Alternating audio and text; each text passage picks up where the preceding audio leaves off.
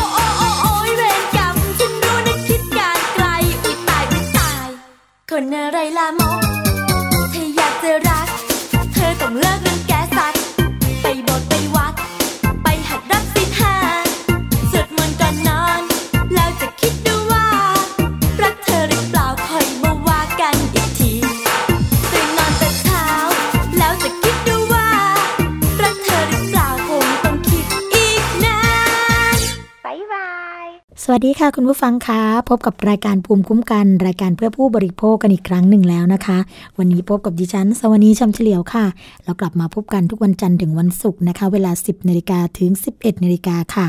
ฟังและดาวน์โหลดรายการได้นะคะทาง www.thaipbsradio.com ค่ะ และแอปพลิเคชันนะคะ ซึ่งสามารถไปดาวน์โหลดได้ ทั้งระบบ Android แล้วก็ iOS ค่ะ ทางไทย PBS นะคะแฟนเพจค่ะเข้ามากดไลค์กันได้เลยทาง s l a t h a i p b s r a d i o f a n หรือจะโทรมานะคะ หมายเลขโทรศัพท์เบอร์เดิมค่ะ 02-790-2666 แจ้งสัญญาณการรับฟังว่าเป็นยังไงกันนะคะ ชัดเจนดีไหม ต้องการปรับปรุงเปลี่ยนแปลงอะไรหรือว่าอยากจะให้เรานำเสนอประเด็นอะไรก็สามารถที่จะโทรมาพูดคุยกันได้ค่ะ สถานีวิทยุชุมชนที่เชื่อมโยงสัญญาณกับเรา แล้วก็รับฟังไปพร้อมๆ กันในตอนนี้นะคะ กับบรรยากาศดีๆ แบบนี้ ขอสวัสดีไปยังสถานีวิทยุชุมชนคนหนองย่าไซ จังหวัดสุพรรณบุรี FM 107.5เมกะเฮิรตซ์สถานีวิทยุชุมชนปฐมสาคร FM 106.25เมกะเฮิรตซ์สถานีวิทยุชุมชนคนเมืองลี้จังหวัดลำพูน FM 103.75เมกะเฮิรตซ์สถานีวิทยุชุมชนวัดโพธิ์บัลลังก์จังหวัดราชบุรีค่ะ FM 103.75เมกะเฮิรตซ์สถานีวิทยุเทศบาลทุ่งหัวช้างจังหวัดลำพูน FM 106.25เมกะเฮิรตซ์สถานีวิทยุชุมชนคนเขาวงจังหวัดกาฬสิน FM 89.5เมกะเฮิรตนะคะ แล้ววันนี้ค่ะเราก็มีประเด็นดีๆ มาฝากคุณผู้ฟังกันทั้งประเด็นที่ต้องการเตือนภัยนะคะ ให้ระมัดระวังกัน แล้วก็ประเด็นที่อาจจะเป็นเรื่องของแนวทาง ในเรื่องของการใช้สิทธิ์ถ้าเกิดถูกละเมิดนะคะ เอาเรื่องแรกกันก่อนเลยค่ะ เพื่อเป็นการไม่เสียเวลานะคะ ก็คือเรื่องของการเตือนภัยค่ะโดนกันอีกแล้วสำหรับเมืองสุรินทร์นะคะ ก็โดนมิจฉาชีพค่ะ ปลอม Facebook เพื่อหลอกยืมเงินค่ะ เป็นการยืมเงินเพื่อนเป็นร้อยรายเลยนะคุณผู้ฟัง ไม่ใช่แค่รายสองรายเท่านั้น เขาบอกว่าคุณป้าเมืองช้างค่ะ โวยขึ้นมานะคะว่า มีมิจฉาชีพปลอม Facebook หลอกยืมเงินเพื่อนสนิท แล้วก็คนรู้จักในเฟซค่ะ พบว่านะมีการส่งข้อความไปทัก ขอยืมเงินเพื่อนนับร้อยรายแล้วก็โชคดีค่ะ มีรายเดียวที่หลงเชื่อโอนเงินไป 2,000 บาทนะคะ ด้านตำรวจก็มีการออกมาเตือนประชาชนว่า ถ้าเจอในลักษณะนี้ก็ขอให้ตั้งข้อสังเกตเอาไว้ก่อนว่า อาจจะเป็นมิจฉาชีพ แล้วก็ตรวจสอบให้แน่ใจก่อนตกเป็นเหยื่อนะคะ ผู้สื่อข่าวก็ได้รับการแจ้งค่ะจากนางนงเยาวทรงวิชาอายุ 60 ปี อยู่บ้านเล็กที่ 151 หมู่ 9 บ้านนาตังอำเภอสิรินนะคะอำเภอสิรินต์ตำบลสิรินค่ะ ก็มีทราบมาว่า มีคนไม่หวังดีนะคะ ปลอมเฟซบุ๊กของตนที่ใช้ชื่อว่า นงเยาวทรงวิชา ไปหลอกยืมเงินจากเพื่อนที่สนิทและก็คนที่รู้จักนะคะจำนวน 100รายค่ะ แต่มีเพียงรายเดียวที่หลงเชื่อโอนเงินให้จำนวน 2,000 บาท ผู้สื่อข่าวก็เลยเดินทางไปลงพื้นที่ เพื่อตรวจสอบข้อเท็จจริงนะคะที่ศูนย์การเรียนรู้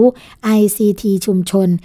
กศนนะคะ ที่จังหวัดสุรินทร์ค่ะ ก็พบกับนางนงยาวผู้เสียหายเนี่ยได้นำหลักฐานการโอนเงินของผู้ที่หลงเชื่อหนึ่งรายก็ขอไม่เปิดเผยชื่อนะคะ ไปยังบัญชีธนาคารไทยพาณิชย์ค่ะ เลขที่บัญชีนะฮะอ่า402560751อันนี้บอกกันไว้ เผื่อว่าเดี๋ยวมีใครถูกหลอกกันแบบนี้อีกค่ะ ชื่อบัญชี นายหมูมิ่นสุกเกิดโอ้โหชื่อนะคะ รวมทั้งเอกสารบันทึกประจำวันไว้เป็นหลักฐาน กับร้อยตำรวจเอกสิริดาศรีนะคะเป็นรองสารวัตรสืบสวนสอบสวนค่ะ เมื่อวันที่ 16 พฤษภาคมที่ผ่านมานู่นนะคะลักษณะค่ะเป็นเอกสารข้อมูลส่วนบุคคลของนายหมูหมิ่นนะคะก็ บอกว่าเป็นคนจังหวัดระนองนะคะ แต่ว่าบัตรประจำตัวประชาชนเนี่ยทำที่จังหวัดกระบี่ค่ะ ซึ่งนางนงเยาวทรงวิชาอายุ 60 ปีผู้เสียหายนะคะ ที่ถูกปลอม Facebook ก็บอกว่า เรื่องดังกล่าวเนี่ยทำให้ตนเกิดความเสียหายค่ะ และอยากให้สื่อเนี่ยได้นำเสนอ เพื่อเป็นอุทาหรณ์ให้กับอีกหลายคนที่ได้ใช้ Facebook ให้ระวังแล้วก็มันตรวจสอบ Facebook ของตนเองค่ะว่าถูกแฮ็กหรือเปล่า หรือหากมีเพื่อนใน Facebook ส่งข้อความมาขอยืมเงินนะ ก็ขอให้ช่างใจไว้ก่อนค่ะ ว่าอาจจะเป็นพวกมิจฉาชีพที่มาหลอกก็เป็นไปได้ ทางที่ดีควรสอบถามกับเจ้าตัวเลยนะคะโทรไปสอบถามกันเลย ถ้ามีเบอร์โทรศัพท์ เพื่อให้แน่ใจว่าไม่ใช่พวกมิจฉาชีพ แอบแพ็กเฟซแล้วก็เข้าไปหลอกยืมเงินค่ะ ซึ่งที่ผ่านมานะคะ ก็มีญาติโทรศัพท์มาหา ถามว่า Facebook พี่มีปัญหาหรือเปล่า เห็นชื่อพี่ทักไปว่าขอยืมเงินเลยไม่แน่ใจว่ามันจะใช่หรือเปล่านะคะ คิดว่าเฟซที่อ่า ที่ที่มีการส่งไปขอยืมเงินเนี่ยอาจจะมีปัญหาค่ะ พอคนนั้นคนนี้โทรมาบอกนะคะ ก็มีหลายคนที่เป็นเพื่อนในเฟซโทรมาบอกอีกค่ะ เลยเอาโทรศัพท์ให้ลูกชายดู โทรศัพท์เนี่ยลูกชายก็บอกว่า ประมาณว่าโทรศัพท์ถูกแฮ็กนะคะและตอนนี้เนี่ยเป็นร้อยคนแล้วที่โดนทักขอยืมเงินค่ะจำนวนที่ยืมในแต่ละรายก็ไม่เท่ากัน ประมาณ 2,000 3,000 สูงสุด 3,500 บาท ส่วนคนที่โอนเงินไปก็มีรายเดียวค่ะ เป็นผู้ช่วยผู้ใหญ่บ้านนะคะจำนวน 2,000 บาทด้วยกัน หลายคนก็เลยแนะนำให้รีบไปแจ้งตำรวจ เพื่อลงบันทึกประจำวันไว้เป็นหลักฐาน และคนที่ทำงานในอำเภออยู่ฝ่ายทะเบียนนะคะ ก็โดนทักยืมเงินด้วย แต่ด้วยความที่เจ้าหน้าที่อำเภอเนี่ยไม่เชื่อ ก็เลยโทรมาสอบถามค่ะ เพราะว่าตั้งแต่รู้จักกันมานานก็ไม่เคยเห็นขอยืมเงินแบบนี้ พอตรวจสอบตามเลขที่บัญชีธนาคารที่มีการโอนเงินไป ก็พบว่าเลขบัญชีธนาคารที่หลายคนได้รับเป็นหมายเลขบัญชีเดียวกันทั้งหมดเลย จึงตรวจสอบที่ฝ่ายทะเบียนนะคะ ก็ทราบชื่อเจ้าของบัญชีก็คือ ชื่อนายหมูหมิ่นนี่แหละ นายหมูหมิ่นสุขเกิดนะคะอายุ 44 ปีค่ะ แต่ว่านะคะก็มีการส่งเอกสารทางไลน์ให้ลูกชายเนี่ยที่เป็นตำรวจที่อยู่สำนักงงานตำรวจแห่งชาติตรวจสอบให้ โดยลูกชายก็บอกว่าคนคนนี้เนี่ยไม่มีประวัติอะไรในทางเสียหายเลย แต่ตนก็ไม่ทราบนะคะว่าเจ้าตัวเนี่ยรู้เห็นกับการหลอกลวงดังกล่าวหรือไม่ หรืออาจจะถูกจ้าง ถูกขโมยบัตรประจำตัวประชาชน หรือสมุดธนาคารแล้วก็บัตร ATM ไปโดยที่ไม่รู้ตัวหรือเปล่านะคะ จึงขอความฝากไปนะคะขอให้ทุกคนเนี่ยที่เป็นเจ้าของบัญชีนี้ ว่าหากตัวเองไม่ใช่แล้วก็ไม่ได้มีส่วนรู้เห็นกับเรื่องดังกล่าว ก็ขอให้ไปแจ้งความกับเจ้าหน้าที่ตำรวจไว้เพื่อความบริสุทธิ์ใจค่ะ เพื่อที่จะหาคนที่เป็นมิจฉาชีพตัวจริงให้เจอนะคะ นอกจากนั้นก็ฝากเตือนทุกคน ให้ระมัดระวังกันให้มาก ๆ เพราะเห็นว่าเจอกันในลักษณะนี้มาหลายรายแล้วค่ะ ทางที่ดีเนี่ยหากมีเพื่อนหรือว่าคนรู้จักนะคะ มาขอยืมเงินทาง Facebook ก็ขอให้โทรศัพท์ไปสอบถามเจ้าตัวเลยว่าจริงหรือเปล่า จะได้ไม่ตกเป็นเหยื่อของพวกมิจฉาชีพค่ะ อันนี้ก็เตือนกันไว้นะคะ ด้านพันตำรวจเอกบุญสินพดุงสุขค่ะ ก็บอกว่าช่วงนี้นะคะมีการปลอม Facebook กันหลายราย หากมีคนมาขอยืมเงินผ่านทาง Facebook ทางไลน์ขอให้ตั้งข้อสังเกตเอาไว้ก่อนค่ะว่า อาจจะไม่ใช่ตัวจริงที่มาขอยืม เพื่อให้แน่ใจเนี่ยก็ต้องออโทรไปนะคะโทรศัพท์ไปสอบถามกับเจ้าตัวเลย หรือหากเจอในลักษณะแบบนี้เนี่ยก็สามารถมาขอคำปรึกษากับเจ้าหน้าที่ตำรวจได้ค่ะ เพื่อที่จะไม่ตกเป็นเหยื่อให้กับพวกมิจฉาชีพเหล่านี้ต่อไปนะคะก็เดี๋ยวนี้มีการหลากหลายล่ะค่ะคุณผู้ฟังคะเกี่ยวกับเรื่องของการหลอกลวงผู้บริโภคแบบนี้นะคะอย่างกรณีนี้เนี่ยยังถือว่าโชคดีที่มีคนหลงเชื่อไปหนึ่งรายแล้วก็สูญเงินไป ไม่มากนะคะ 2,000 บาทนี่ยังพอพอทน แต่ถ้าเกิดบางรายสูญเงินเป็นแสนเป็นล้านเนี่ย อันนี้ถือว่าไม่ไม่ไหวแล้วนะคะ ต้องมีสติอยู่เสมอค่ะ เพื่อที่จะให้เราเนี่ยพ้นจากพวกมิจฉาชีพเหล่านี้นะคะ อีกเรื่องหนึ่งค่ะคุณผู้ฟังคะเป็นกรณีที่ฝากขังนะคะ คนที่ทำหน้าที่ในเรื่องของการปล่อยเงินกู้ค่ะ เป็นเงินกู้นอกระบบนะคะ ซึ่งความคืบหน้ากรณีที่เจ้าหน้าที่ตำรวจเนี่ยได้มีการออกหมายจับ แล้วก็ควบคุมตัวนางสาวสุนสุนสุนภานะคะ หรือว่าสุพิชาเรืองสุวรรณนะคะ หรือว่า อภิชัดโพคินโห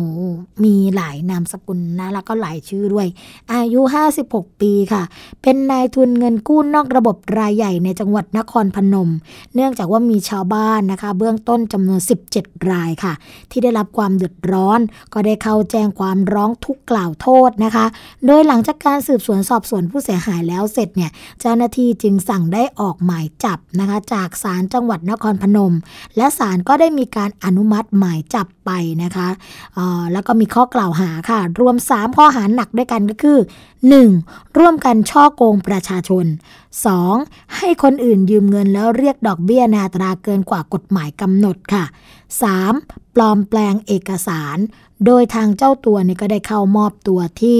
อ่าสพเมืองนครปฐมนะคะ เมื่อวันที่ 16 พฤษภาคมที่ผ่านมา แล้วก็ถูกเจ้าหน้าที่ตำรวจนะคะ แสดงหมายจับพร้อมควบคุมตัวไว้ในทันที หลังจากนั้นค่ะ ก็ได้นำหมายค้นเนี่ยเข้าค้นบ้านแล้วก็ที่ทำงานของนายทุนรายนี้นะคะ รวม 3 จุด โดยมีการตรวจยึดเอกสารที่เกี่ยวข้องกับการทำนิติกรรมที่ดินโฉนดที่ดิน สมุดบัญชีเงินฝากธนาคารต่างๆ 31 เล่มค่ะ เงินสดจำนวน 420,000 บาท แล้วก็หลักฐานที่เกี่ยวข้องกับคดีนี้ไว้ตรวจสอบนะคะ ขณะที่ผู้ต้องหาค่ะ ก็ให้การปฏิเสธในเบื้องต้น ยืนยันว่าการดำเนินการปล่อยกู้ตามกฎหมายเนี่ยไม่ได้มีการเอารัดเอาเปรียบประชาชนแล้วก็ลูกหนี้แต่อย่างใดนะคะ หลังจากการสืบสวนสอบสวนผู้ต้องหา โดยพันตำรวจโทสุขสวัสดิ์บัวอินค่ะ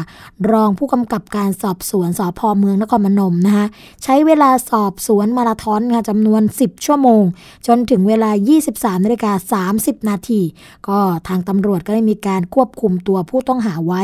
โดยไม่ให้ประกันตัวนะคะ ซึ่งช่วงเช้าวันที่ 17 พฤษภาคมก็จะทำการสอบสวนสอบสวนเพิ่มอีก ก็คือ สอบสวนวันต่อวันวันต่อวันเลยค่ะ พร้อมทั้งนำตัวไปฝากขังผัดแรกที่ศาลจังหวัดนครพนมนะคะนอกจากนี้ค่ะทางตำรวจก็ยังได้เข้าตรวจค้น หาเอกสารเพิ่มเติม ก็มีโชว์รูมขายรถจักรยานยนต์ ในเขตเทศบาลเมืองนครพนมจำนวน 3 แห่ง พร้อมทั้งนำเอกสารหลักฐานนะคะ เกี่ยวกับเรื่องของการปล่อยกู้หลายรายการไปตรวจสอบ เพื่อประกอบการดำเนินคดีค่ะ ในขณะที่นะคะ พันตำรวจเอกชัชวานแก้วจันดีค่ะ ผู้กำกับ การนะคะสพจังหวัดนครพนมค่ะ แล้วก็ผู้ที่มีส่วนเกี่ยวข้องก็มีการเรียกพนักงานสอบสวนทุกนาย เข้าประชุมเพื่อแบ่งหน้าที่ในการทำงาน เนื่องจากคดีนี้เนี่ยเป็นคดีที่สนใจของประชาชนโดยทั่วไป แล้วก็เป็นประชาชนทั่วประเทศที่สนใจนะคะก็มีการเปิดเผยค่ะว่า ได้รายงานไปยังปปงถึงพฤติการของนายทุนรายนี้แล้ว ส่วนปัญหาที่ต้องรีบดำเนินการก็คือ ใบโฉนดที่ดินที่มีการรับจำนองจากลูกหนี้เนี่ยได้ถูกเคลื่อนย้ายไปก่อนหน้านี้แล้ว ทางตำรวจก็จะมีการประสานงานไปยังสำนักงงานที่ดินจังหวัดนครพนมค่ะ เพื่อขอสำเนาเอกสารการจดจำนอง ที่เกี่ยวข้องกับผู้ต้องหาทั้งหมดนะคะ ส่วนสมุดบัญชีเงินฝากธนาคารค่ะ ก็ต้องตรวจสอบกันว่า มีการเงินโอนชำระบัญชีหนี้มาบัญชีเหล่านี้บ้างหรือไม่อย่างไร ทั้งนี้หากมีการรายงานความคืบหน้านะคะ รายการภูมิคุ้มกันก็จะจะนำมาเสนอกับคุณผู้ฟังต่อไปค่ะ เป็นเรื่องที่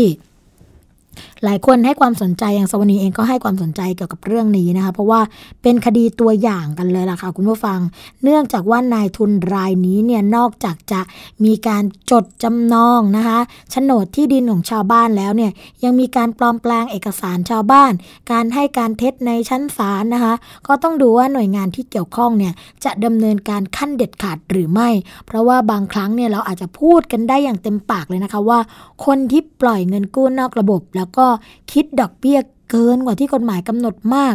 ร้อยละ 20 ร้อยละ 30 ก็มีนะคะ บางที่เนี่ย เป็นการทำนาบนหลังคนจริง ๆ คือคนเขาเดือดร้อนอยู่แล้วนะคะ แล้วก็มากดขี่อีก ซึ่งบางครั้งเนี่ยการคิดอัตราดอกเบี้ยร้อยละ20 หรือ 30 ก็ยังไม่เท่ากับการปลอมแปลงเอกสาร เขามากู้เงินไป 5 2 0 0 0 0 บาท ไปทำสัญญาว่ามากู้ล้านหกอย่างลูกหนี้รายนี้นะคะที่เข้ามาแจ้งความดำเนินการเนี่ยเป็นคุณป้าท่านหนึ่งก็ถูกเอารัดเอาเปรียบก็คือมาทำสัญญาเบื้องต้นเนี่ย เอาโฉนดมาวางประเมินโฉนดกันแล้วเนี่ยได้ 5 8 0 0 0 0 บาทใช่ไหมคะ แต่ว่าเวลาทำสัญญามีการหักค่าดำเนินการ จ่ายเงินคุณป้าเพียงห้าหมื่นไอห้าแสนสองหมื่นบาทเท่านั้น นอกจากนั้นค่ะยังทำสัญญาประกันหนี้กับคุณป้าว่า ให้เซ็นไว้เฉยๆอีกจำนวน6 8 0 0 0 0บาทนะคะแต่ปรากฏว่าวันดีคืนดีคุณป้าจะเอาเงินมาชำระหนี้ค่ะ กลายเป็นล้านกว่าบาทนะก็คือเอามาบวกกันหมดเลย ทั้ง 5 2 0 0 0 5 8 0 0แล้วก็6 0 0 0 0กว่าเนี่ย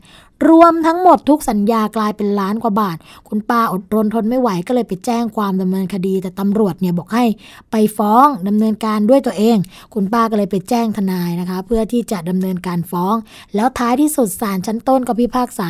ให้คุณป้าเนี่ยชำระเงินแค่จำนวน 520,000 บาทตามที่กู้มาจริงเท่านั้น และดำเนินการกับนายทุนคนดังกล่าวอย่างที่เราเล่าให้ฟังไปนะคะ ก็ต้องมาดูกันค่ะว่าจะเอาจริงเอาจังกันแค่ไหนเกี่ยวกับเรื่องนี้ค่ะ อีกเรื่องหนึ่งค่ะ คุณผู้ฟังคะเป็นเรื่องของการใช้สิทธิ์ของผู้บริโภคกันบ้างนะคะ ตอนนี้เนี่ยเรื่องของการถูกบอกเลิกสัญญาที่ไม่มีเหตุผลก็มีกันมากขึ้นนะคะ อย่างกรณีที่เป็นสัญญาเช่าที่ไม่มีการกำหนดระยะเวลาในการเช่าที่ชัดเจนค่ะ ก็อาจทำให้ผู้บริโภคบางคนนะคะ ถูกเอาเปรียบด้วยการบอกเลิกสัญญากระทันหันค่ะ ดังเหตุการณ์ของผู้ร้องรายนี้ ซึ่งมาร้องเรียนที่ศูนย์วิทักษ์สิทธิผู้บริโภคนะคะ ก็มีวิธีการแก้ไขปัญหาให้ แต่ไปดูกันก่อนค่ะว่า มีเหตุการณ์อะไรเกิดขึ้นนะคุณผู้ฟัง คุณสมใจค่ะ ก็ตกลงเช่าห้องพักนะคะ รายเดือนอ่าย่านอนุสาวรีย์ชัยสมรภูมิ ในอัตราค่าใช้จ่ายเนี่ยค่าเช่าเดือนละ 4,500 บาท โดยขอเช่าพื้นที่จอดรถด้วยนะคะเป็นรถยนต์ 1 คัน อัตราค่าเช่าที่จอดเนี่ยคันละ 1,000 บาทต่อเดือน แล้วก็รถจักรยานยนต์อีก 1 คัน คันละ 200 บาทต่อเดือน อย่างไรก็ตามค่ะหลังอยู่ไปได้ 8 เดือนกว่า ทางเจ้าของหอพักก็ส่งหนังสือมาแจ้งว่า ห้ามนำรถมาจอดในพื้นที่ของหอพักอีกต่อไป โดยที่ไม่มีการชี้แจงเหตุผลใด ๆ ค่ะ ซึ่งสร้างความสับสนให้กับคุณสมใจเป็นอย่างมากนะคะ เนื่องจากว่า เธอไม่เคยผิดนัด ชำระค่าที่จอดรถ หรือว่าฝ่าฝืนกฎการจอดรถของหอพักแต่อย่างใด ก็ทำให้เธอเนี่ยนำรถมาจอดในทิ้นที่ดังกล่าวที่เช่าไว้ตามปกติค่ะ เพราะคิดว่าอาจเกิดจากความเข้าใจผิด และไม่น่าจะมีปัญหาอะไรนะคะ แต่เหตุการณ์กลับแย่ลงกว่าเดิมค่ะคุณผู้ฟังคะ เมื่อทางหอพักได้ส่งหนังสือแจ้งมาอีกครั้งว่า ได้ยกเลิกสัญญาเช่าห้องพักของเธอ เรียบร้อยแล้ว เนื่องจากเธอได้เพิกเฉย ไม่ปฏิบัติตามหนังสือขอยกเลิกที่จอดรถ โดยกำหนดให้คนย้ายสิ่งของออกจากห้องพักดังกล่าวภายใน 2 สัปดาห์ เมื่อเหตุการณ์กลายเป็นเช่นนี้นะคะ คุณสมใจก็เลยส่งเรื่องมายังศูนย์พิทักษ์สิทธิผู้บริโภค เพื่อขอความช่วยเหลือค่ะ เนื่องจากได้รับความเดือดร้อนที่ต้องหาหอพักใหม่กระทันหัน และอยากให้ขอพักเนี่ยมีการเยียวยาความเสียหายที่เกิดขึ้นด้วยค่ะ ศูนย์พิทักษ์สิทธิผู้บริโภคนะคะ พอได้รับเรื่องปุ๊บเบื้องต้น ก็ได้ส่งจดหมายเชิญทั้งสองฝ่ายมาเจรจากัน แล้วก็ผู้ร้องเนี่ยก็ส่งหลักฐานสัญญาเช่ามาเพิ่มเติม เพื่อนำมาตรวจสอบระยะเวลาการเช่าค่ะ ซึ่งหากพบว่าได้กำหนดระยะเวลาการเช่าไว้ชัดเจนผู้ให้เช่าก็ไม่สามารถบอกเลิกสัญญาก่อนครบกำหนดเวลาได้ หากผู้เช่าไม่ผิดสัญญาหรือไม่มีเหตุให้บอกเลิกนะคะหรือกรณีที่ไม่มีการกำหนดระยะเวลาเช่าที่ชัดเจน การบอกเลิกสัญญาก็สามารถทำได้ตามมาตรา 566 ค่ะ ความระงงับแห่งสัญญาเช่าที่กำหนดไว้ว่า คู่สัญญาฝ่ายใดจะบอกเลิกสัญญาเช่าได้ ในขณะเมื่อสุดระยะเวลาอันเป็นกำหนดจำละค่าเช่าก็ได้ ทุกระยะนะคะ แต่ต้องบอกกล่าวแก่อีกฝ่ายหนึ่งให้รู้ตัว ก่อนชั่วกำหนดเวลาค่าเช่า ระยะเวลาหนึ่งเป็นอย่างน้อย แต่ไม่จำเป็นต้องบอกกล่าวล่วงหน้ากว่า 2 เดือนก็คือว่า ดังนั้นนะคะ หากที่ผู้ให้เช่ากำหนดไว้เนี่ยผู้ร้องต้องขนย้ายสิ่งของออกภายใน 2 สัปดาห์ ก็อาจถือว่าเป็นการบอกเลิกสัญญาที่ไม่มีความเป็นธรรมค่ะทำให้ผู้ร้องเนี่ยเดือดร้อน แล้วก็ไม่สามารถหาที่อยู่ใหม่ได้ทันนะนอกจากนี้อาจจะต้องเสียค่าใช้จ่ายที่ไม่จำเป็นอีกด้วย ซึ่งผู้ร้องก็สามารถฟ้องเรียกค่าเสียหายที่เกิดขึ้นได้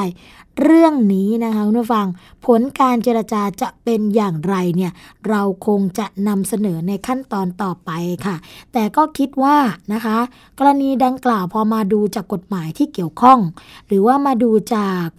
พฤติกรรมพฤติการต่างๆเนี่ย ก็น่าที่จะเข้าข่ายนะคะ เรื่องของสัญญาที่ไม่เป็นธรรมหรือเปล่า และผู้ร้องเองก็สามารถที่จะใช้สิทธิ์ ในการเรียกร้องค่าเสียหาย เรื่องของค่าเสียเวลาคืนจากผู้ให้เช่าได้ด้วยค่ะ เดี๋ยวเรามาติดตามกันนะคะว่า เรื่องนี้ผลการเจเจรจาจะเป็นอย่างไร แล้วก็รายการภูมิคุ้มกัน ก็จะนำมาเสนอกับคุณผู้ฟังในช่วงต่อไปอีกนะคะ อีกเรื่องหนึ่งนะคะ เขาให้ใช้ชื่อว่า ไม่ได้ถูกกว่าเสมอไปค่ะ ร้านอาหารส่วนใหญ่นะคะ ก็มักมีการจัดเซตหรือว่าชุดอาหาร พร้อมโปรโมชั่นต่างๆ เพื่อแสดงให้ผู้บริโภคเห็นนะคะว่า ถ้าซื้อเป็นเซตจะได้ความคุ้มค่ากว่าการสั่งอาหารทีละรายการค่ะ แต่มันเป็นเจนเช่นนั้นหรือเปล่าก็ลองไปดูเหตุการณ์ที่เกิดขึ้นกับผู้ร้องรายนี้กันค่ะ คุณปราณีนะคะไปรับประทานพิซซ่ากับครอบครัว ที่ห้างสรรพสินค้าแห่งหนึ่งค่ะ ซึ่งหลังจากดูเมนูอาหารแล้วก็พบว่า มีการจัดโปรโมชั่นเซตอาหารในราคา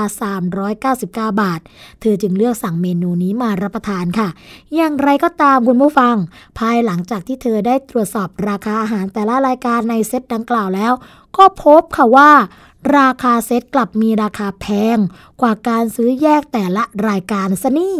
ทำให้คุณปราณีเนี่ยแสดงความเห็นไปยังหน้าเว็บไซต์ของร้านอาหารดังกล่าวค่ะ โดยขอให้มีการปรับปรุงราคา เนื่องจากเธอเห็นว่าเป็นการหลอกลวงลูกค้าเพื่อให้ได้กำไรมากขึ้น แต่ก็ไม่มีการตอบกลับจากร้านดังกล่าวแต่อย่างใด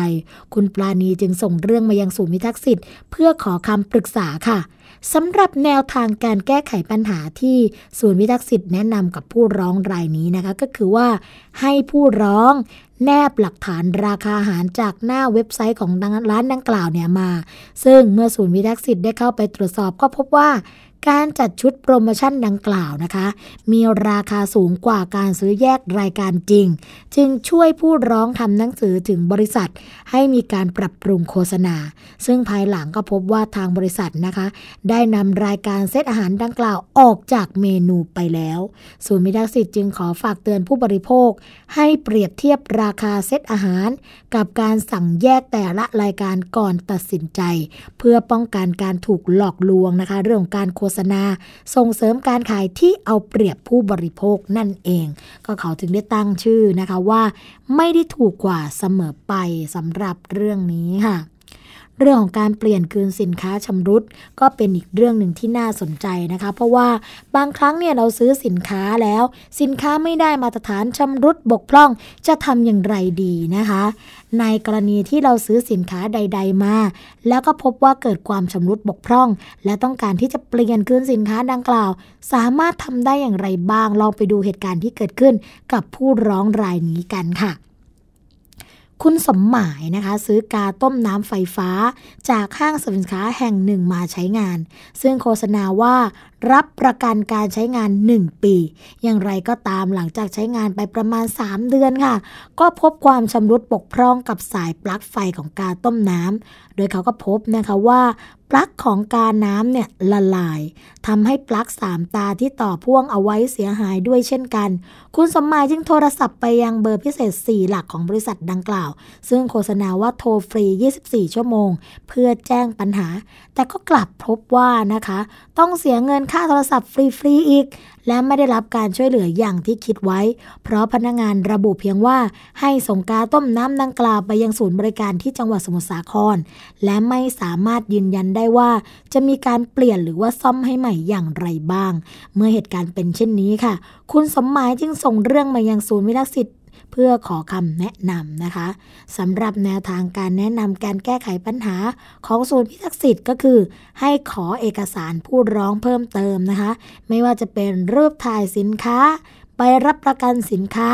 ใบเสร็จรับเงิน แต่ผู้ร้องกลับแจ้งมานะคะ ว่าใบเสร็จรับประกันต่างๆ ใบเสร็จรับเงินตัวจริงเนี่ยได้สูญหายไปแล้ว เหลือเพียงรูปถ่ายใบเสร็จสินค้า ซึ่งทางห้างสรรพสินค้าเนี่ยไม่สามารถออกใบเสร็จใบใหม่ให้ได้ เนื่องจากเกินระยะเวลา 3 เดือนไปแล้ว อย่างไรก็ตามค่ะ ศูนย์ก็ได้ช่วยเหลือผู้ร้องนะคะ โดยการแนบหลักฐานทั้งหมดที่ผู้ร้องมีเนี่ย ส่งหนังสือไปยังผู้ผลิตค่ะ เพื่อขอให้มีการเยียวยาความเสียหายที่เกิดขึ้น ซึ่งภายหลังนะคะ ทางบริษัทก็ได้เข้ามาเจรจาไกล่เกลี่ย และเสนอเปลี่ยนกาต้มน้ำรวมทั้งอุปกรณ์สามเรื่องเป็นปลั๊กสามตาที่เสียหายนะคะ แล้วก็ส่งไปให้ใหม่ พร้อมทั้งแจ้งว่าหากเกิดความเสียหายขึ้นอีก ทางบริษัทยินยอมชดใช้ค่าเสียหายเท่ากับราคาสินค้าให้กับผู้ร้องค่ะ ด้านผู้ร้องก็ยินดีนะคะ รับข้อเสนอดังกล่าว แล้วก็ขอยุติเรื่องที่มาร้องเรียนที่ศูนย์พิทักษ์สิทธิ์ค่ะ อันนี้เป็นตัวอย่างนะคะคุณผู้ฟังเกี่ยวกับเรื่องของการใช้สิทธิ์ของผู้บริโภค ในการที่จะแก้ไขปัญหาของตัวเอง เมื่อเกิดการละเมิดสิทธิ์ในกรณีต่างๆ เห็นไหมคะว่าร้องทุกหนึ่งครั้งเนี่ยดีกว่าบ่นพันครั้ง เพราะว่าการพร่ำบ่นไปไม่เกิดประโยชน์ในทางการแก้ไขปัญหา การร้องเรียน ไม่ใช่เรื่องของ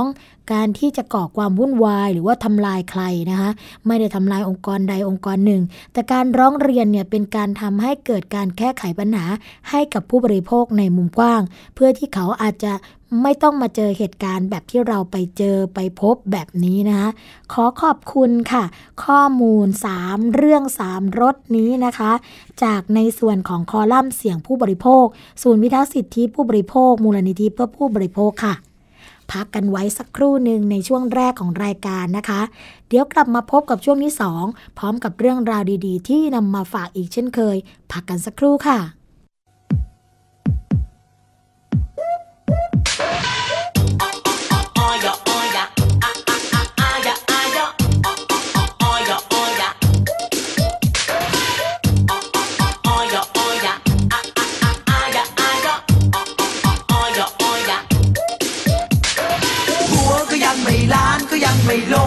ไม่เน่ง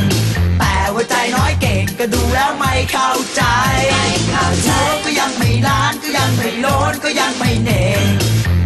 ใจน้อยเก่งก็ดูแล้วยังแปลกใจแปลกใจ เอามาดูเอามาดูดูหัว ก็ไม่เน่งไม่นูนสักหน่อย อาจจะโตอาจจะโตเล็กน้อย แต่ยังไงมันก็ไม่น่าเกี่ยว เอามาดมเอามาดมดมหัว ก็ไม่เคยเหม็นเคี้ยวสักหน่อย อาจจะตุยอาจจะตุยเล็กน้อย แต่ยังไงมันก็ไม่เกี่ยวกัน หัวก็ยังไม่ล้านก็ยังไม่โลนก็ยังไม่เน่ง แต่ว่าใจน้อยเก่งก็ดูแล้วไม่เข้าใจเข้าใจหัวก็ยังไม่ล้านก็ยังไม่โลนก็ยังไม่เน่งแต่ว่าใจน้อยเก่งก็ดูแล้วยังแปลกใจ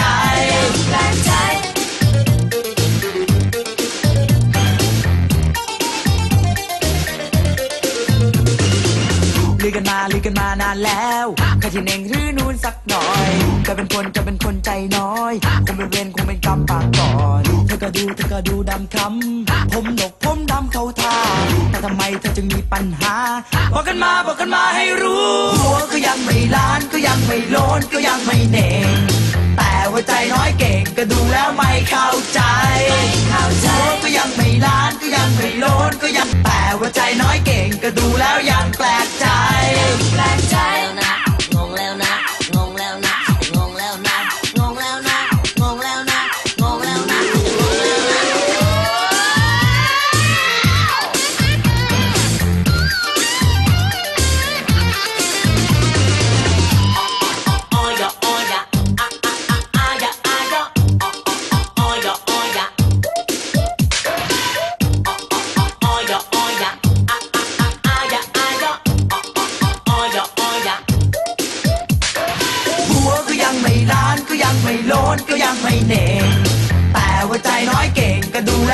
เข้าใจเข้าใจหัวก็ยังไม่ล้านก็ยังไม่โลนก็ยังไม่เน่งแต่ว่าใจน้อยเก่งก็ดูแล้วยังแปลกใจแปลกใจหัวก็ยังไม่ล้านก็ยังไม่โลนก็ยังไม่เน่งแต่ว่าใจน้อยเก่งก็ดูแล้วไม่เข้าใจเข้าใจหัวก็ยังไม่ล้านก็ยังไม่โลนก็ยังไม่เน่งแต่ว่าใจน้อยเก่งก็ดูแล้วยังแปลกใจ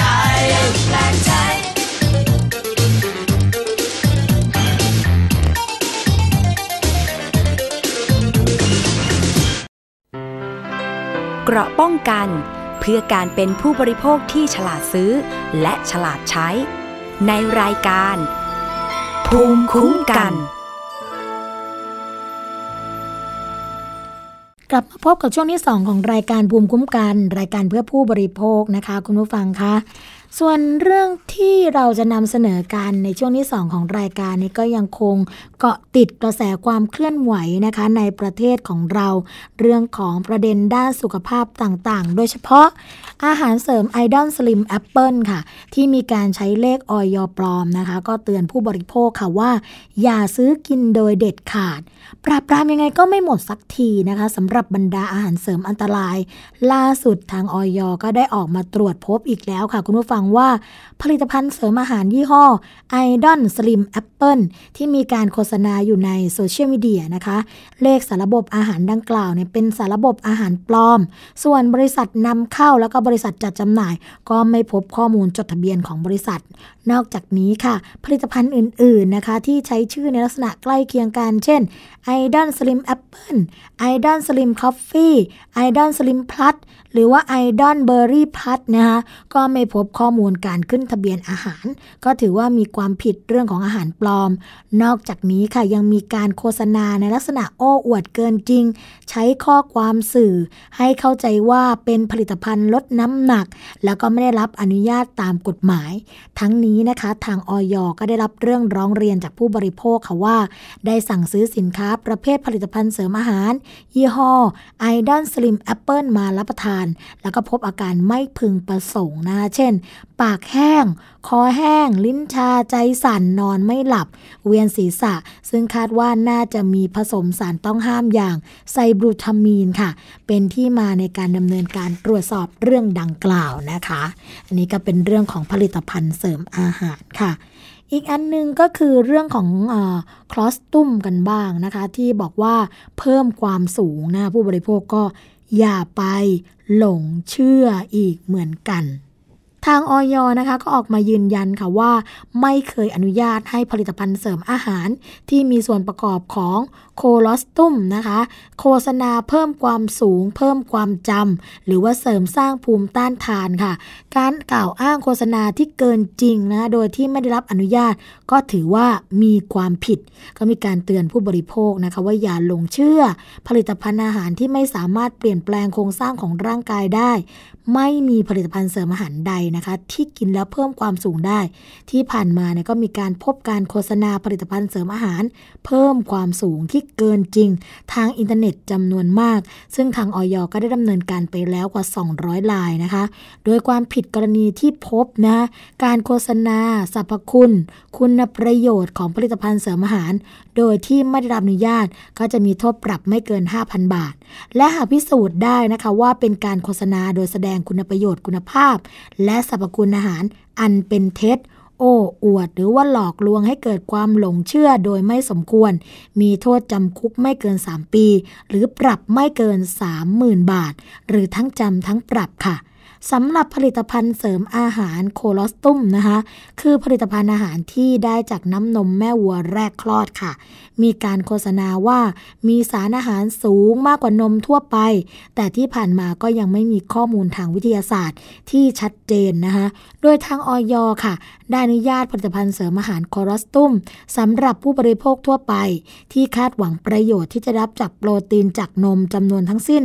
60 รายการ หากผู้ประกอบการต้องการกล่าวอ้าง หรือโฆษณาสรรพคุณ คุณประโยชน์ คุณภาพของผลิตภัณฑ์อาหาร ต้องได้รับความเห็นชอบจากออยเท่านั้น โดยต้องแสดงเอกสารหลักฐานทางวิทยาศาสตร์ ที่พิสูจน์การกล่าวอ้างนั้นนะคะ ทั้งนี้ค่ะ ผลิตภัณฑ์ต้องไม่แสดงสรรพคุณในการบำบัดบรรเทารักษา หรือการป้องกันโรค และก็ไม่หลอกลวงหรือทำให้ผู้บริโภคเข้าใจผิดเกี่ยวกับผลิตภัณฑ์นั้นด้วยนะคะ อันนี้ก็เตือนเอาไว้สำหรับคนที่อยากสูง แต่จริง ๆ แล้วคืออย่างที่ออยบอกมาไม่มี เรื่องของผลิตภัณฑ์ตัวใดที่ช่วยทำให้ร่างกายเปลี่ยนแปลงแล้วก็สูงขึ้นได้แน่นอนค่ะ ข่าวต่อไปเป็นเรื่องที่น่ายินดีของผู้บริโภคนะคะ เมื่อคณะกรรมการขับเคลื่อนปัญหา การใช้สารเคมีป้องกันกำจัดศัตรูพืช ที่มีความเสี่ยงสูง ที่มีรัฐมนตรีว่าการกระทรวงสาธารณสุขเป็นประธานนะคะ แล้วก็มีคณะทำงานประกอบด้วยนักวิชาการ ผู้เชี่ยวชาญจากกระทรวงสาธารณสุข กระทรวงเกษตรและสหกรณ์กระทรวงอุตสาหกรรม มหาวิทยาลัยมหิดลมูลนิธิการศึกษาไทยสำนักงานกองทุนสนับสนุนการสร้างเสริมสุขภาพ และเครือข่ายเตือนภัยสารเคมีกำจัดศัตรูพืชนะคะมีมติร่วมกันค่ะ ให้ยกเลิกการใช้สารเคมี 2 ชนิดก็คือพาราควอตและ คอไพลิฟอสนะคะ ซึ่งถูกกำหนดเป็นวัตถุอันตราย4เอ่อชนิดที่ 4 ที่ไม่อนุญาตให้มีการใช้ค่ะ โดยระหว่างนี้จะไม่อนุญาตให้มีการขึ้นทะเบียนเพิ่ม ไม่ต่ออายุทะเบียน และต้องยุติการนำเข้าภายในวันที่ 1 ธันวาคม 2560 แล้วก็ยุติการใช้สารเคมีทั้ง 2 ตัว ในวันที่ 1 ธันวาคม 2562 เพื่อให้หน่วยงานภาครัฐ ผู้ประกอบการเกษตรนะคะแล้วก็เกษตรกรเนี่ยมีเวลาในการเตรียมตัว เพื่อหาทางเลือกอื่น แล้วก็จัดการกับผลิตภัณฑ์คงค้างในตลาดพาราควอสนะคะเป็นการที่เขาเรียกว่าเป็นยาพิษ ที่มีความรุนแรง แล้วก็ไม่สามารถหายาถอนพิษได้นะคะ โดย 47 ประเทศทั่วโลกเนี่ยยกเลิกการใช้แล้ว ส่วนคลอร์ไพริฟอสนะคะ ก็ทำให้เกิดความผิดปกติด้านพัฒนาการของสมองค่ะ IQ ลดลงสมาธิสั้น กระทบต่อระบบต่อมไร้ท่อการเจริญเติบโต แล้วก็เสี่ยงต่อการเป็นโรคพาร์กินสันนะคะโรคพาร์กินสันก็คือ มือไม้นี่จะสั่นตลอดเวลานั่นเอง ขณะนี้ก็มีการให้กรมวิชาการเกษตรนะคะออกความรู้ให้กับเกษตรกร เพื่อขอให้ลดปริมาณการใช้ยา แล้วก็ยกเลิกการใช้ในที่สุด ทั้งนี้ที่ผ่านมานะคะพบว่ามีการนำเข้าพาราควอสมากถึง 128 บริษัท แล้วก็คอไพลิกฟอสนะคะถึง 81 บริษัทด้วยกัน 2 ตัวยานี้นะเป็นชื่อทางวิทยาศาสตร์ แต่ว่าชื่อทางการค้าเนี่ยก็อาจจะมีหลากหลายกันไป แต่ก็จะคล้ายๆกับชื่อที่เป็นชื่อวิทยาศาสตร์แบบนี้อย่างคอไพลิฟอสนี่ก็อาจจะเป็นชื่อที่เกษตรกรคุ้นหูกันชื่ออื่น ๆ กันไป อันนี้เดี๋ยวเซานีค่อยหามาให้นะคะว่าเป็นชื่ออะไรบ้างแล้วก็ชื่อบริษัทอะไรกันบ้างนั่นเองนะคะ อีกเรื่องหนึ่งค่ะคุณผู้ฟังคะอ่าก็เป็นเรื่องที่ เป็นกระแสต่างแดนนะคะแต่ว่าเราสามารถที่จะนำมาประยุกต์ใช้ในบ้านของเราได้เรื่องของการที่ขาดแคลนก๊าซค่ะประเทศออสเตรเลียนะคะ เขาบอกว่ามีทรัพยากรธรรมชาติ ที่อุดมสมบูรณ์ แล้วก็เป็นผู้ส่งออกก๊าซธรรมชาติ ไปหล่อเลี้ยงธุรกิจและอุตสาหกรรมในจีน ญี่ปุ่นและเกาหลีใต้ อีก 3 ปีข้างหน้าเนี่ยเขาจะแซงกาตาขึ้นมาเป็นผู้ส่งออกก๊าซธรรมชาติเหลวหรือว่า LNG นะคะที่รายใหญ่ที่สุดของโลก แต่ขณะนี้ค่ะออสเตรเลียกำลังเผชิญกับวิกฤตพลังงาน ที่พักฝ่ายค้านออกมาโจมตี แล้วก็เรียกร้องให้รัฐบาลแก้ไขด่วนนะคะ ครัวเรือนสำนักงานและโรงงานต่างๆ ในพื้นที่ฝั่งตะวันออกของประเทศกำลังประสบภาวะขาดแคลน LNG แล้วก็ต้องซื้อในรา ในราคาที่แพงกว่าส่งออกไปต่างประเทศด้วยซ้ำนะคะ ซึ่งทางนายกรัฐมนตรีของออสเตรเลียเนี่ย ก็มีการเรียกบริษัทด้านพลังงานอย่างเชล แล้วก็ ซานโตสนะคะเข้ามาร่วมประชุมหาแนวทางการแก้ไข ในขณะที่คณะกรรมการการแข่งขันทางการค้า ก็เตรียมตรวจสอบโครงสร้างราคาก๊าซทั้งที่ขายในประเทศและก็ส่งออก เพื่อให้ตลาด LNG มีความโปร่งใสขึ้น เรื่องนี้ก็ต้องติดตามนะคะที่บอกว่าเกี่ยวข้องกับประเทศของเราก็เพราะว่าตอนนี้ประเทศของเราก็กำลังดำเนินการนะคะเกี่ยวกับของการหาแหล่งพลังงานใหม่ เพื่อที่จะทำให้เกิดความเพียงพอต่อการใช้พลังงานภายในประเทศนะคะแต่ก็ต้องมาดูค่ะว่าประเทศไทยของเรา มีกำลังการผลิตและกำลังการใช้เป็นอย่างไรบ้าง เอ๊พลังงานจะขาดแคลนจริงไหมหรือจริง ๆ แล้ว พลังงานในระบบตอนนี้เนี่ยมีล้นจนเกินระบบไปมากนะคะเพียงแต่ว่ามีกลไกบางอย่าง เช่นกลไกทางการตลาดหรือเปล่า ที่ทำให้พลังงานเกิดกระแสหมุนเวียนที่ที่อาจจะเป็นวิกฤต จนทำให้รัฐบาลหรือว่าหน่วยงานที่เกี่ยวข้องเนี่ยพยายามออกมาหาแหล่งพลังงานใหม่กัน ไม่ว่าจะเป็นเรื่องของโรงไฟฟ้านิวเคลียร์นะคะโรงไฟฟ้าพลังงานแสงอาทิตย์ หรือว่าจะแหล่งก๊าซปิโตรเลียมต่างๆ ก็ต้องมาดูนะคะว่าเมืองไทยจะคล้ายๆ กับออสเตรเลียไหมค่ะอีกเรื่องหนึ่งค่ะ คุณผู้ฟังไหนๆก็พูดถึงเรื่องน้ำมันกันแล้วนะคะ ก็เป็นเรื่องส่งท้ายกันเลยในช่วงท้ายของรายการกันนี่แหละ เรื่องของการถ่ายน้ำมันเครื่องค่ะ เขาบอกว่ารู้สักนิดก่อนคิดถ่ายน้ำมันเครื่องนะคะ น้ำมันเครื่องสังเคราะห์เนี่ยก็คงจะคุณสมบัติการหล่อเลื่อนที่ดี แม้ความร้อนสูง แล้วก็มีอายุการใช้งานที่ยาวนานกว่าน้ำมันเครื่องกึ่งสังเคราะห์และธรรมดา แต่ก็มีราคาสูงกว่านะคะ ก็มีการถามกันเข้ามาเยอะค่ะสำหรับผู้บริโภค เกี่ยวกับการเลือกใช้น้ำมันเครื่องนะคะว่าจะใช้น้ำมันเครื่องเกรดธรรมดากึ่งสังเคราะห์ สังเคราะห์อย่างไหนถึงจะคุ้มค่ากว่ากันอะ เรื่องนี้นะคะ เดี๋ยวเรานำมาเสนอกันค่ะว่า จริง ๆ แล้วน้ำมันเครื่องหรือว่าน้ำมันหล่อลื่นเครื่องยนต์เนี่ยก็ประกอบไปด้วย 2 ส่วนสำคัญค่ะก็คือ น้ำมันพื้นฐาน แล้วก็สารเพิ่มคุณภาพน้ำมันนะคะ ก็ถือว่ามีความสำคัญกับระบบเครื่องยนต์ ในการทำงานเป็นอย่างยิ่งค่ะ เพราะว่าทุกๆชิ้นส่วนเมื่อมีการทำงาน ก็จะเกิดการเสียดสีจนเกิดความร้อนสะสมนะคะนอกจากนี้ก็ยังมีสิ่งสกปรกที่เกิดจากการเผาไหม้รวมทั้งเศษชิ้นส่วนที่อาจจะตกค้างในเครื่องห้องเครื่อง จึงจำเป็นต้องมีน้ำมันเครื่องเพื่อช่วยปกป้อง หล่อลื่นชิ้นส่วนต่างๆ ช่วยลดการสึกหรอ ลดแรงฝืดหรือว่าแรงเสียดทาน ลดการกัดกร่อนนะคะ ที่เกิดจากเศษชิ้นส่วนที่หลุดออกมา รวมถึงลดปฏิกิริยา เคมีที่เกิดขึ้นทำให้ชิ้นส่วนต่างๆ ภายในเครื่องยนต์สะอาด แถมยังช่วยระบายความร้อน อุดรอยรั่วในห้องเผาไหม้ส่งผลให้แรงอัดในเครื่องยนต์เพิ่มขึ้นตามมาค่ะ สำหรับอายุการใช้งานนะคะ เปลี่ยนถ่ายน้ำมันเครื่อง น้ำมันเครื่องเมื่อถูกใช้งานก็จะเกิดการสะสมของกรดที่เข้ามาทำลายด่างค่ะ แล้วก็การสะสมของน้ำการปะปนกับฝุ่นผงคราบขมเหลาที่เกิดจากการเผาไหม้รวมถึงเศษโลหะจากการสึกหรอของเครื่องยนต์ค่ะ ส่งผลให้คุณสมบัติในการหล่อเลื่อนนะคะ เสื่อมคุณภาพลงเรื่อยๆเรื่อยๆดังนั้นจึงต้องได้รับการเปลี่ยนถ่าย เพื่อป้องกันอันตรายที่เกิดขึ้นกับเครื่องยนต์สำหรับน้ำมันเครื่องธรรมดาค่ะคุณผู้ฟัง ก็จะผลิตจากน้ำมันแร่นะคะ หรือว่า mineral oil ค่ะ ที่กลั่นจากน้ำมันปิโตรเลียมราคาถูกนะคะ อายุการเปลี่ยนถ่ายก็ไม่เกิน 5,000 กิโลเมตรค่ะ สำหรับน้ำมันเครื่องกึ่งสังเคราะห์ หรือว่า semi-synthetic นะคะ ก็ผลิตจากน้ำมันแร่กับน้ำมันพื้นฐานสังเคราะห์ ราคานะคะก็อยู่ที่ปานกลาง อายุการเปลี่ยนถ่ายก็ไม่เกิน 8,000 กิโลเมตรค่ะสำหรับอีกประเภทหนึ่งก็คือ น้ำมันเครื่องสังเคราะห์นะคะน้ำมันเครื่องสังเคราะห์เนี่ยหรือว่า fully semitic ค่ะ ผลิต จากน้ำมันเครื่องหล่อลื่นพื้นฐานสังเคราะห์ ให้คุณภาพการหล่อลื่นและปกป้องเครื่องยนต์เนี่ยดีมากแม้อุณหภูมิสูง แต่ราคาก็สูงไปด้วย อายุการใช้งานนะคะก็คือเปลี่ยนถ่ายไม่เกิน 15,000 กิโลเมตรนั่นเองสำหรับเทคนิคที่ควรรู้นะคะ น้ำมันเครื่องสังเคราะห์ จะคงคุณสมบัติการหล่อลื่นที่ดี แม้ความร้อนสูง แล้วก็มีอายุการใช้งานที่ยาวนานกว่าน้ำมันเครื่องกึ่งสังเคราะห์ และธรรมดา แต่ก็มีราคาสูงเช่นกันค่ะ ดังนั้นการเลือกว่าจะใช้น้ำมันเครื่องชนิดใด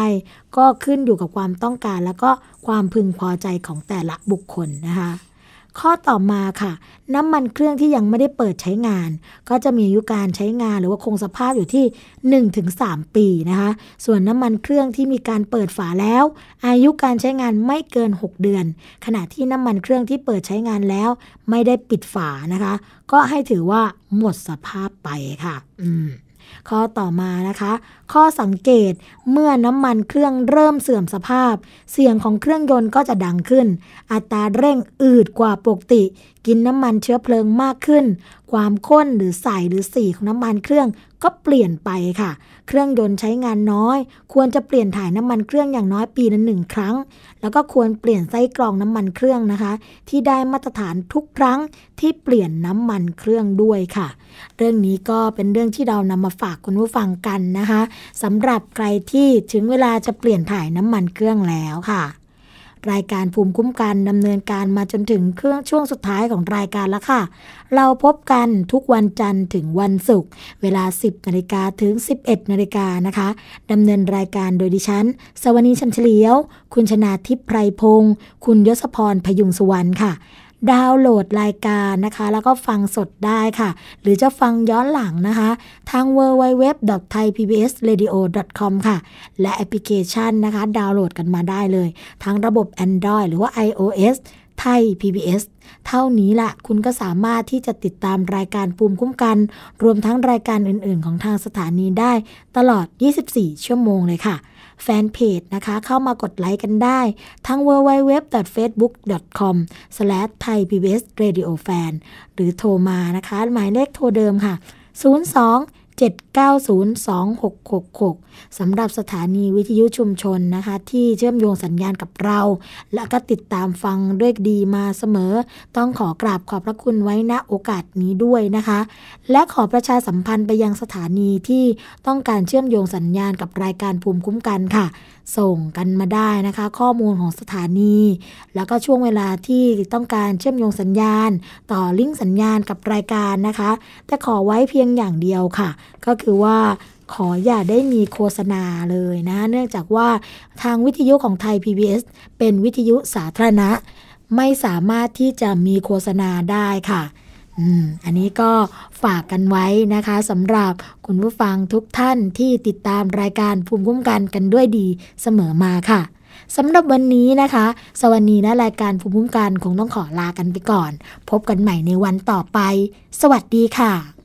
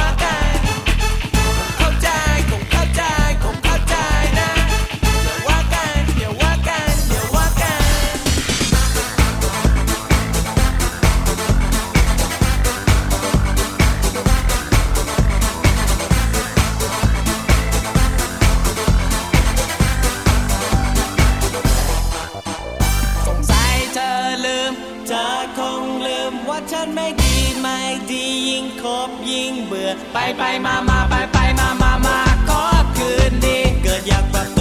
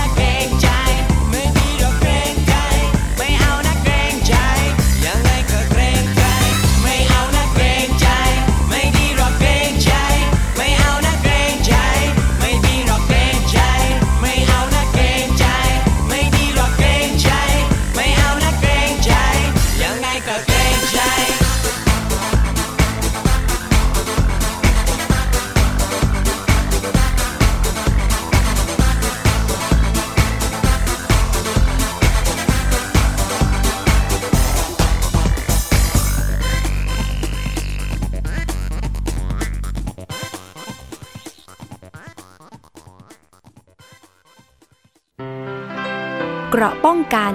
เพื่อการเป็นผู้บริโภคที่ฉลาดซื้อ และฉลาดใช้ ในรายการ ภูมิคุ้มกัน